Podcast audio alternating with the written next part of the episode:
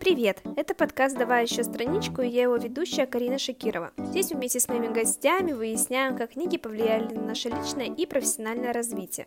Я работаю пиарщиком и маркетологом, поэтому ежедневно сталкиваюсь с людьми из очень разных сфер. Но часто нас объединяет одно – это то, что разные книги стали для нас путеводной звездой на разных этапах жизни. Поэтому я решила выяснить, как книги влияют на нашу жизнь и почему вообще человеку в двадцать первом веке важно читать. Всем привет! Я очень рада, что вы присоединились к нашему подкасту. Сегодня у меня в гостях Валентина Цуприк, издатель и подростковый психолог. Валентина, здравствуйте! Да, всем здравствуйте! Я очень рада пригласить вас к себе в подкаст, потому что я, на самом деле, еще в прошлом сезоне мечтала, чтобы у меня наконец-то побывал издатель, я могла с ним пообщаться, задать разные вопросы, и вот вы у меня в гостях.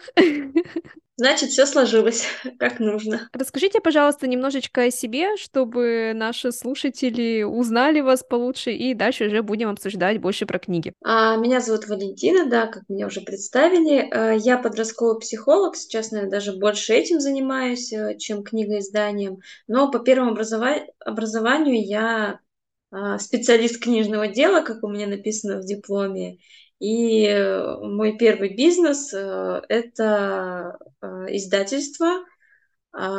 Я публикую детские произведения, то есть я занимаюсь не просто книгами для детей, я занимаюсь книгами от детей для детей, то есть я публикую молодых юных авторов. То есть я вот, в принципе, изначально свою судьбу с детьми связала. Вот, а сейчас у меня свой клуб для подростков. Я, в принципе, активно использую письменные техники и вот эти книжки, которые ребята сами создают.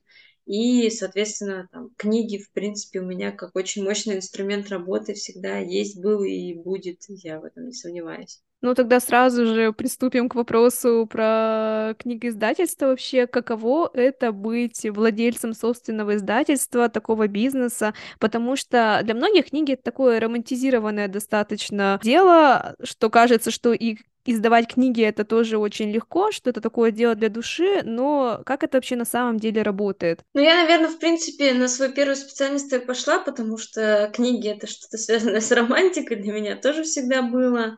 А, но на самом деле все оказалось не так просто, как изначально думалось. Книги сейчас печатать вообще непросто, потому что действительно есть и конкуренция там в плане гаджетов, да, есть проблемы с тем, что тиражи падают. Радует то, что количество авторов там увеличивается, но опять же качество иногда желает оставаться лучшим. Сейчас может книжку напечатать любой, вообще любой человек. Неважно, что ты написал и как ты написал. Сейчас появляются же всякие, например, порталы, да, где ты загружаешь онлайн и печатаешь, и вот ты, пожалуйста, автор. Поэтому это добавляет некоторых трудностей. Ну и, соответственно, там проблемы с бумагой, с красками и прочее, это тоже имеет место быть. И получается, книга – это очень дорого. С каждым днем книга становится все дороже и дороже. То есть мы, наверное, возвращаемся к истокам. Раньше книги а, были доступны только определенным людям, да, с деньгами, элите, а, интеллигенции. И мне кажется, мы сейчас опять к этому возвращаемся, потому что а, хотелось бы, да, там детям, чтобы было у них много книг, чтобы они это все читали, но не все могут себе позволить много книг, да.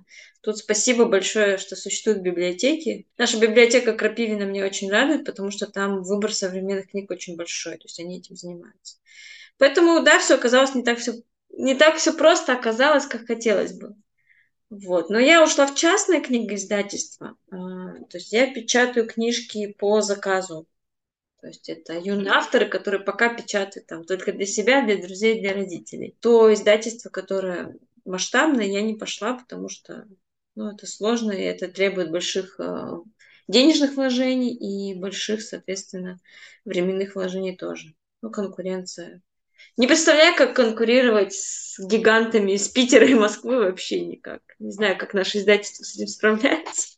Ну, конечно, учитывая то, что Эксмо АСТ это больше пятьдесят процентов всего книгоиздания в стране, то это вообще с такими кон- гигантами конкурировать максимально сложно.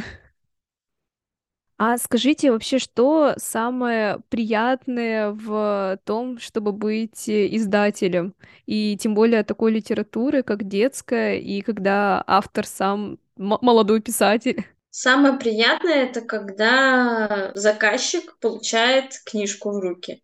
Это самое прекрасное событие в жизни. Иногда бывает непросто, когда ты работаешь на конкретного человека, то есть ты не на публику работаешь, а у тебя есть один заказчик, у которого свое, свое видение книги, то понятно, что там бывают не всегда приятные моменты, бывают моменты, когда тебе нужно понять, что хочет человек, иногда нужно объяснить человеку, что то, что он хочет, на самом деле там невозможно или не очень вписывается в то, что вообще хочется в итоге получить. Поэтому иногда вот этот процесс очень трудоемкий и со всякими стрессовыми ситуациями.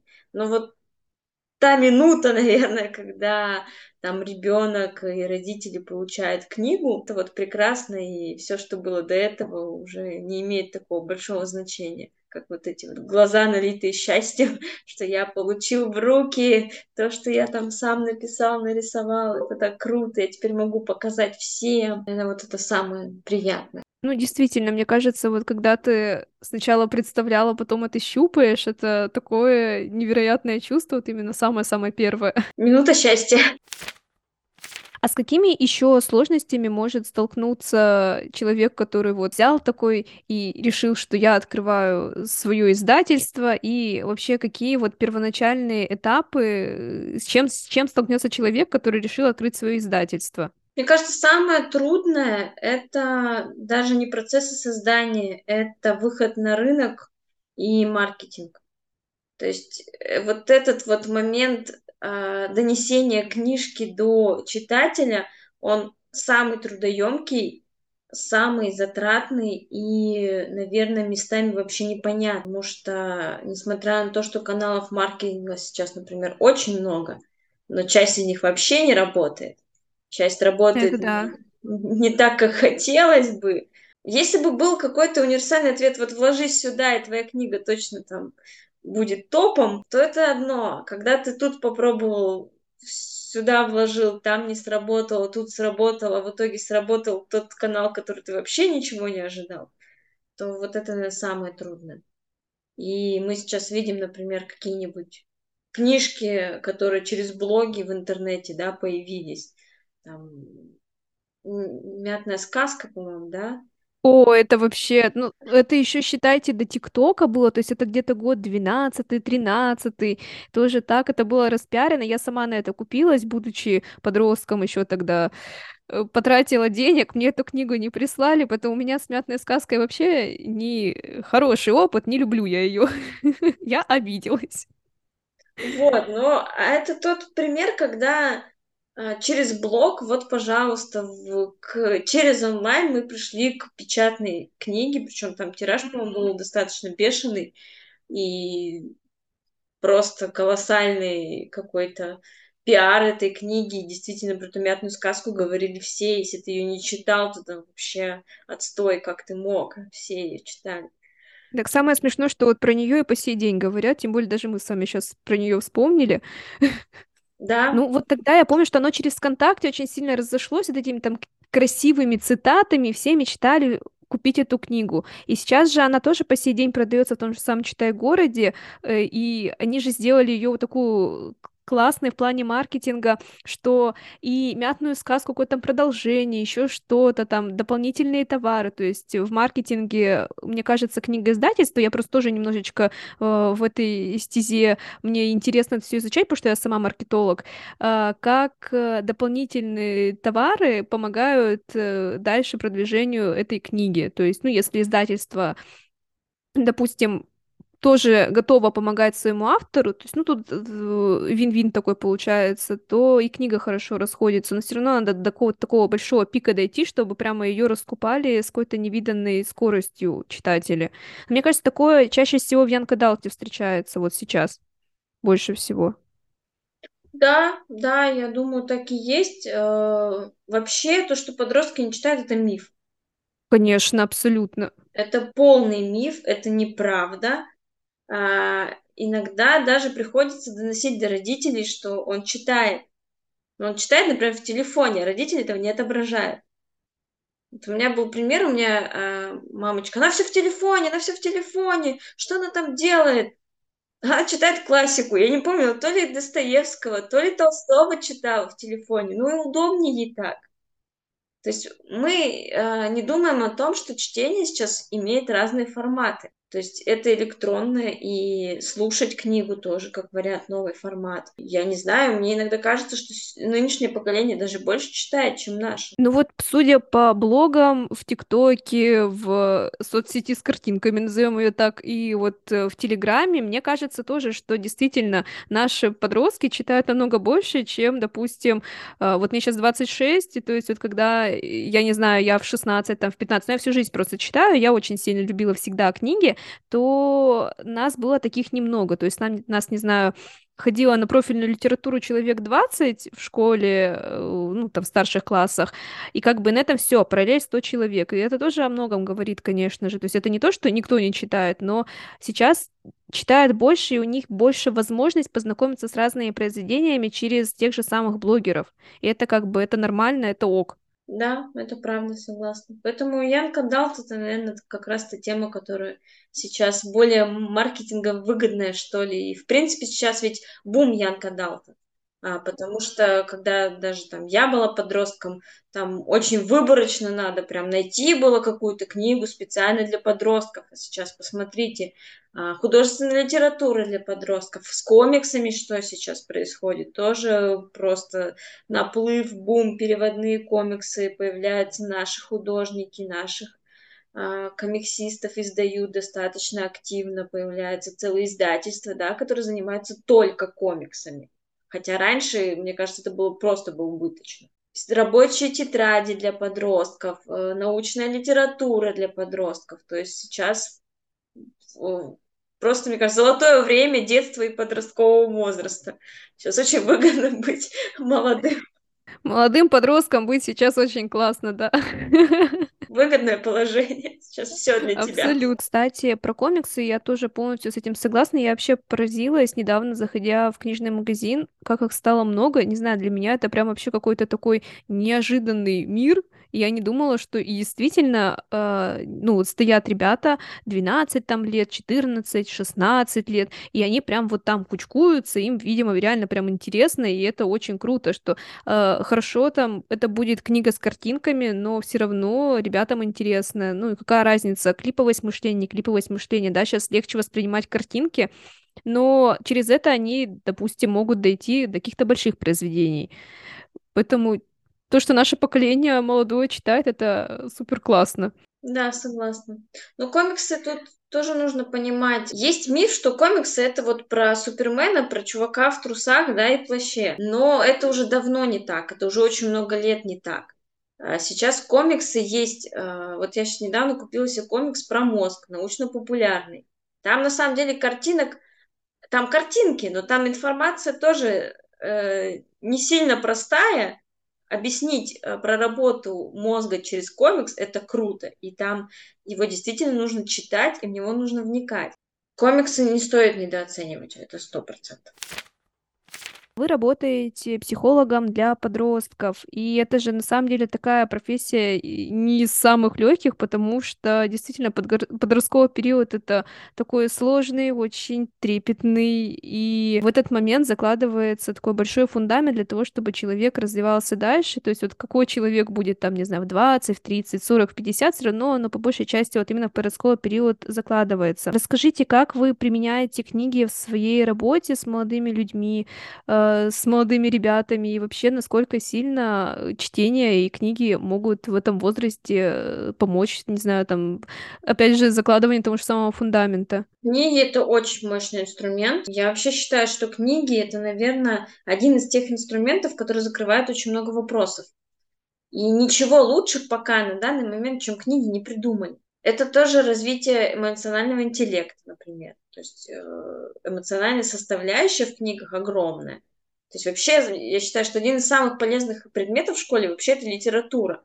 Но ее нужно правильно давать. Это не тот предмет, где дается правильный ответ. Это как раз тот предмет, где подключается мышление, где подключаются вот эти все интеллектуальные способности, где затрагиваются вопросы морали, ответственности, вопросы жизненного выбора, пути. То есть это, ну, это мощь. Литература и книги — это просто мощь и в детском возрасте, и в подростковом. И я очень активно использую на тему эмоций. То есть я беру какие-то книги, которые там посвящены, например, конкретной эмоции. Или, например, тема буллинга сейчас такая достаточно неприятная вещь. Слава богу, она, по крайней мере, сейчас она начинает более активно как-то рассказываться и раскрываться. И сейчас программы создаются, да, антибуллинговые в наших школах. И книга — это та вещь, например, которую можно прочитать и потом обсудить. И, например, книги про буллинг можно читать и для тех, кто попал в такую ситуацию, да, непростую, и можно как-то а, начать себе сопереживать через какие-то ситуации главных персонажей. Но и также это профилактика. То есть, если, например, в классе там нет, к счастью, буллинга, но все равно на эти вещи нужно говорить. Через книги можно обсуждать это. Давайте, ребята, обсудим, там, что произошло в этой книге, как бы вы поступили на месте героя. То есть это, это побуждение к рассуждению, к мыслительному процессу. Поэтому я читаю много и стараюсь подросткам тоже подкидывать на разные темы. Про любовь, кстати. Вот что в подростковом возрасте делать? Про любовь читать. Уже, они уже все знают, в плане физиологии они уже в курсе, им уже не надо подкладывать какие-то книги, где у кого что, как растет, где у кого что развивается, они уже в курсе, они уже все знают. А, надеюсь, из хороших источников, вот, ну, поэтому про любовь, вот это самое романтическое время, это подростковое, читать про любовь, взаимоотношения там, между мальчиками и девочками, про взаимоотношения между людьми в принципе, про коммуникацию. Вот, вообще самое благое читать в это время. А может быть, есть книги, которые вы, допустим, часто советуете, или, ну, такой, не знаю, какая-то э, полочка есть определенная книг, которые надо прочитать ребятам в подростковом возрасте, и, может быть, что можно посоветовать родителям, которые, у которых сейчас подростки, чтобы им лучше было их понимать? Есть. У меня много списков на самом деле. Скажите а, немножечко. В плане художки, наверное, ничего не скажу для подростков, потому что тут э, зависит от интересов и от того, что действительно там и как читает подросток. То есть кому-то э, важнее сейчас почитать какие-то комиксы, да, те же научно-популярные, кому-то важнее там почитать действительно про там буллинг или про взаимоотношения, или про взаимоотношения взрослых и детей. То есть книг очень много, и тут нужно смотреть то, что сейчас актуально.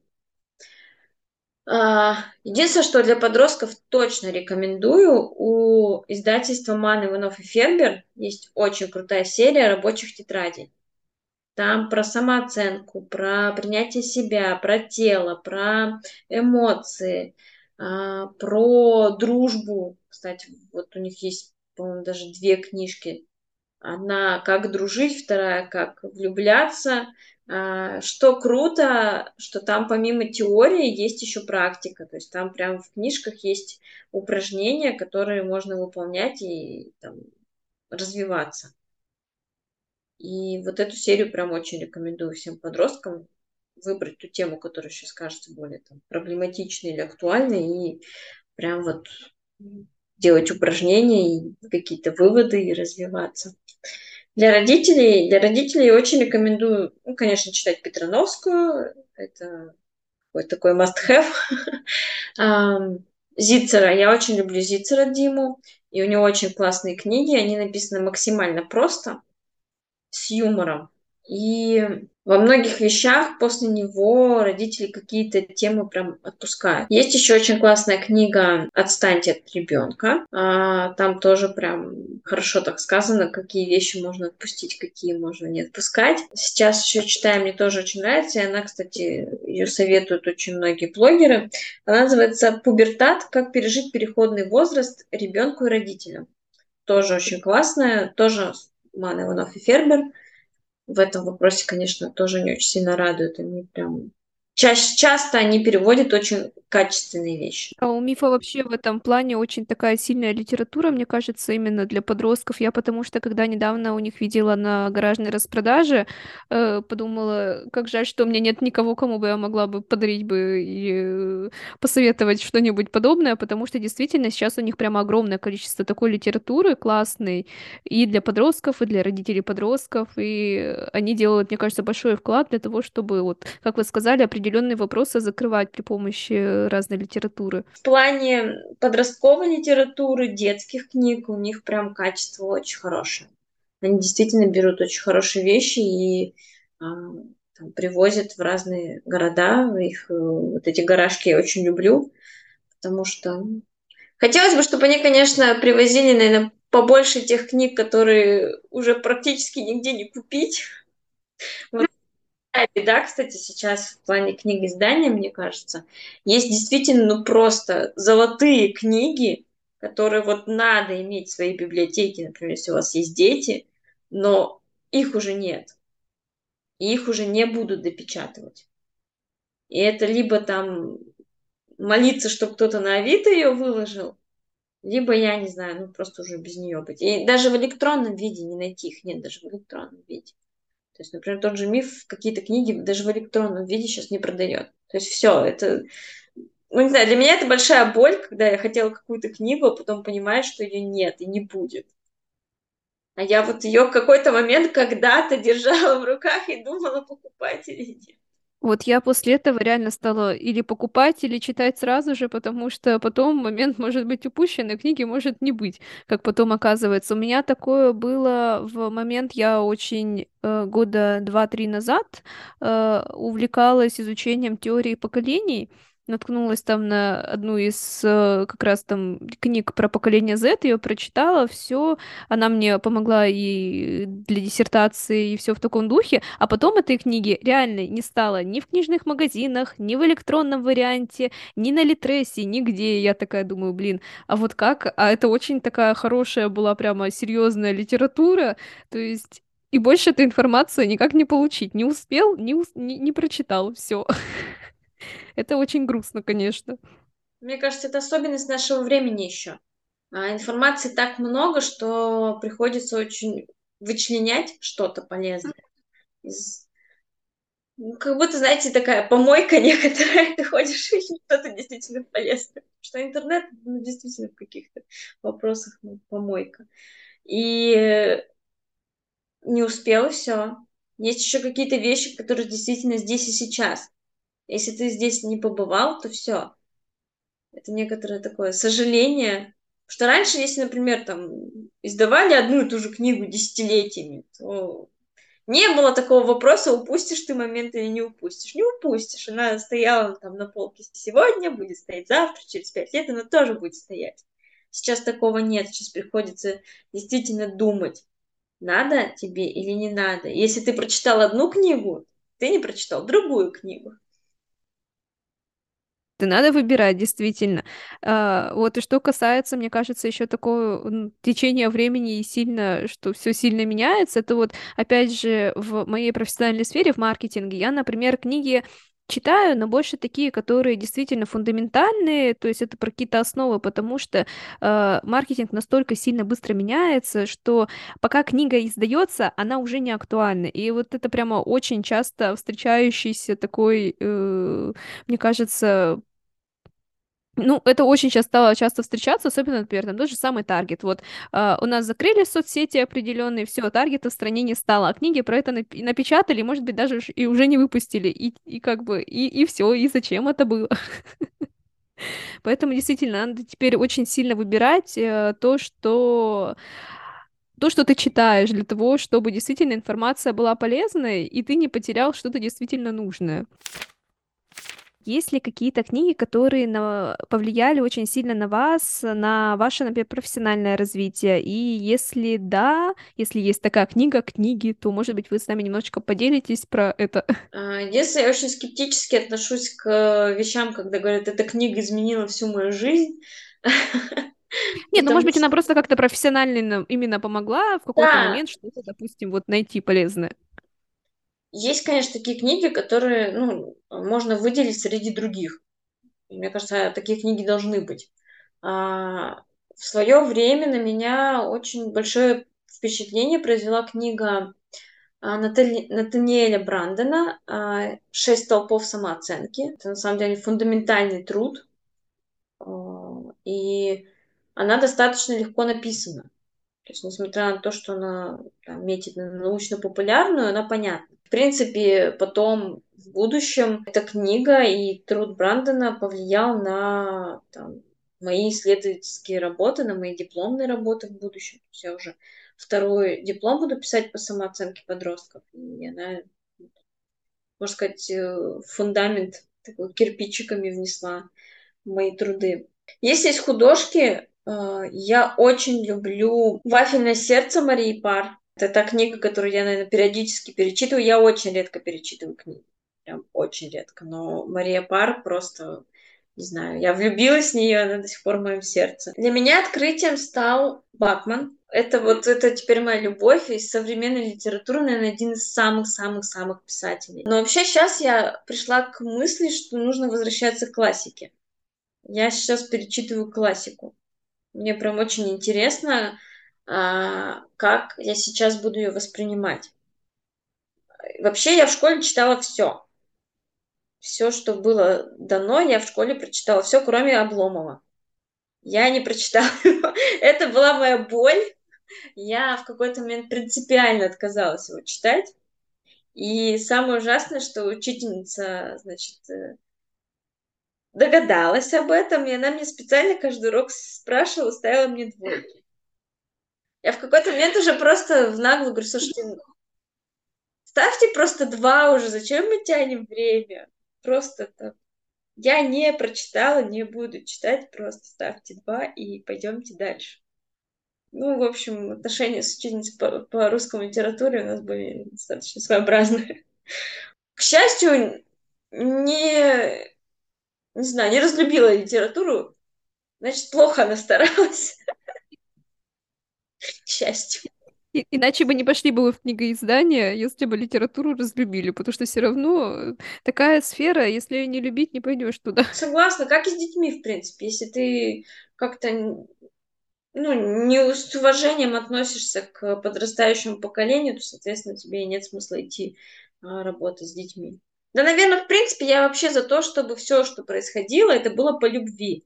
То есть, если ты идешь на работу, ты должен любить свою работу. Если ты там а, заводишь детей, ты должен любить детей, да. То есть, если ты там заводишь домашних животных, ты должен любить домашних животных. Если ты там любишь читать, ты... то есть все должно быть по любви. Если бы все люди все делали по любви, мне кажется, мир бы стал гораздо лучше, добрее, ярче и прекраснее.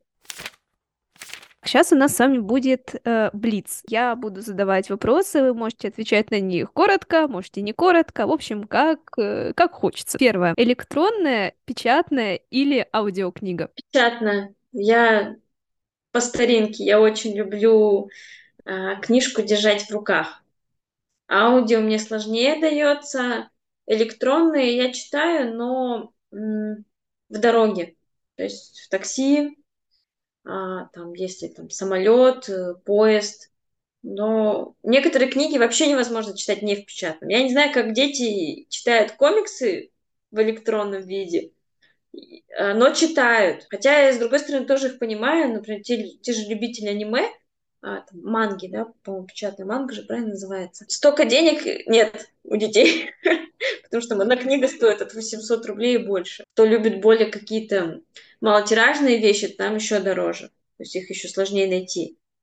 А кто-то ему нравится в оригинале читать. Вот это тоже я восхищаюсь. Конечно, кто-то специально учит там японский, корейский, чтобы читать какие-то любимые, там, любимые произведения в оригинале. Но я по классике, я люблю печатные. Есть ли такая книга, которую вы никому никогда не посоветуете? «Мятную сказку» я бы никому не посоветовала, честно. Вот посмотрите эти цитаты в интернете, и все, в принципе, это вся суть книги. Больше ничего красивого вы там не найдете. Если бы про вашу жизнь можно было написать книгу, то какое бы она имела название? Ох, сложный вопрос. Это точно была бы фантастика или триллер? Сто процентов. А, но название... У меня почему-то в голову идет «Исповедь Валентины». Что-то в ту сторону. Прекрасное название. Искренне и с элементами фантастики. Мне кажется, это был бы отличный фантастический роман или что-то в таком духе. Да. С элементами триллера, чтобы немножко держать читателя в напряжении. Валентина, спасибо вам большое, что вы пришли ко мне на подкаст. Вы исполнили мою маленькую мечту. Я пообщалась с книгоиздателем. Это вообще для меня это прекрасный опыт. Я надеюсь, что вам было комфортно, удобно. Мы с вами приятно поговорили. И, может быть, вы что-то можете сказать э, нашим слушателям. Спасибо большое. Мне очень понравилось. Вообще, что может быть лучше, чем разговор про книги? Я не знаю. Я хочу пожелать слушателям интересных книг побольше, побольше времени для книг, и чтобы в руки всегда попадались какие-то действительно важные, актуальные вещи здесь и сейчас, и чтобы не было ничего упущено.